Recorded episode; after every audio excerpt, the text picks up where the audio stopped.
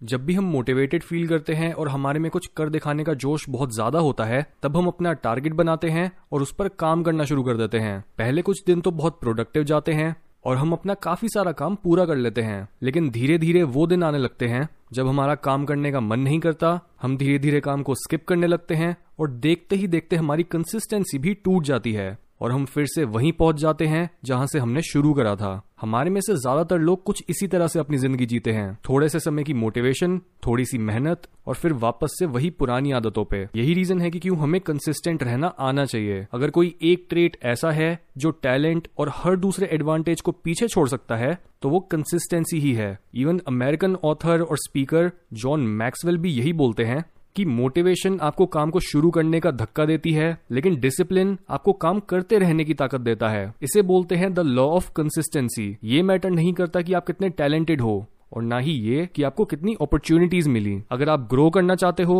और खुद की किस्मत को बदलना चाहते हो तो कंसिस्टेंट रहो। यानी हमें अपना ध्यान डायरेक्टली कंसिस्टेंट रहने पर नहीं, बल्कि अपने अंदर डिसिप्लिन बिल्ड करने पर होना चाहिए। क्योंकि एक डिसिप्लिन इंसान खुद ही हर वो चीज़ को करता है जो ज़रूरी है। डिसिप्लिन होने का मतलब है कि आप अपने काम को पूरा करते हो, चाहे आपका उसे करने का मूड ना हो, तब भी। ये सक्सेस हासिल करने के लिए सबसे ज़रूरी ट्रेट है कि आप क्वालिटी वर्क प्रोड्यूस करो स्पेशली उन दिनों पर, जिन दिनों पर आपका काम करने का बिल्कुल मन नहीं करता। क्योंकि यही चीज़ आपको दूसरों से अलग बनाएगी, जहाँ दूसरे लोग एक पॉइंट के बाद काफ़ी कंफर्टेबल होकर बैठ जाते हैं। वहीं आपके आगे एक पॉजिटिव गोल होता है, जो आपको अपनी तरफ़ खींचता है। और आपके पीछे अपनी पोटेंशियल को ना अचीव करने का डर आपको उससे दूर अपने गोल की तरफ़ भागने के लिए मोटिवेट करता है। दुनिया के सबसे बड़े साइकोबायोलॉजिस्ट में से एक यैक पेंगसेप ने अपनी एक रिसर्च में ऑब्ज़र्व करा कि चूहों के दिमाग में मौजूद मोटिवेशन सर्किट्स कब सबसे ज़्यादा एक्टिवेट होते हैं, क्योंकि हमारे दिमाग की फाउंडेशन भी एनिमलिस्टिक सर्किटरी से ही बनी है। तो दूसरे जानवरों के बिहेवियर्स को स्टडी करने से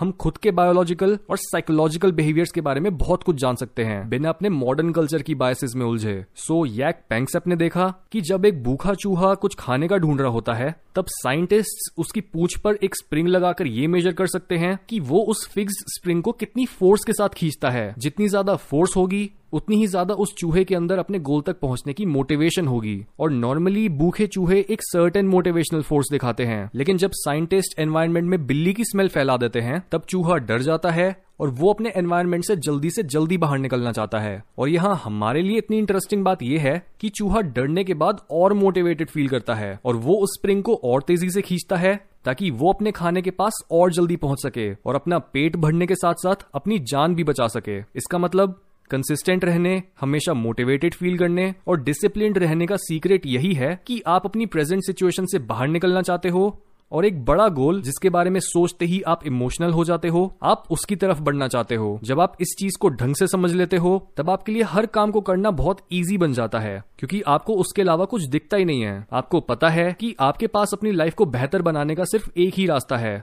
और आप कुछ भी करके अपने गोल तक पहुँचते हो। यही कहानी होती है हर उस इंसान की जो एकदम ज़ीरो से स्टार्ट करता है, वो अपनी प्रेजेंट सिचुएशन से खुश नहीं होता तो वो उससे बाहर निकलने के लिए मेहनत करना शुरू कर देता है। उसके मन में एक सपना होता है, जो उसके दिल में इस आग को जगाए रखता है, और हाथ पैर मारने और स्ट्रगल करने के कुछ समय बाद वो सितारों के बीच खड़ा होता है। हमें भी हमेशा मोटिवेटेड और कंसिस्टेंट रहने के लिए उस डरे हुए चूहे की तरह एक्ट करना चाहिए। यही वो पॉइंट होता है जहाँ आपकी मोटिवेशन पीक करती है, जबकि वो लोग जो इतने हार्ड वर्किंग नहीं होते, वो जरा बहुत अचीव करने के बाद ढीले पड़ जाते हैं, या वो कंसिस्टेंट नहीं रह पाते और एक्सक्यूजेस बनाते हैं, वो उस चूहे की तरह होते हैं, जिसे लगता है कि उसे अपना गोल, यानी खाना मिल चुका है, और वो अब बिल्ली, यानी किसी भी तरह के डेंजर से दूर एक सेफ़ एनवायरमेंट में आ चुका है। और जैसा कि लाइफस्टाइल कोच बारबरा शेर बोलती हैं कि जो लोग ये सोचते हैं कि वो फेलियर से डरते हैं, वो गलत हैं, वो असल में सक्सेस से डरते हैं। क्योंकि अगर आप सच में फेलियर से डरते तो आप अभी तक बहुत सक्सेसफुल बन गए होते। लोग जिस चीज़ से डरते हैं, वो उससे कोसों दूर रहना चाहते हैं।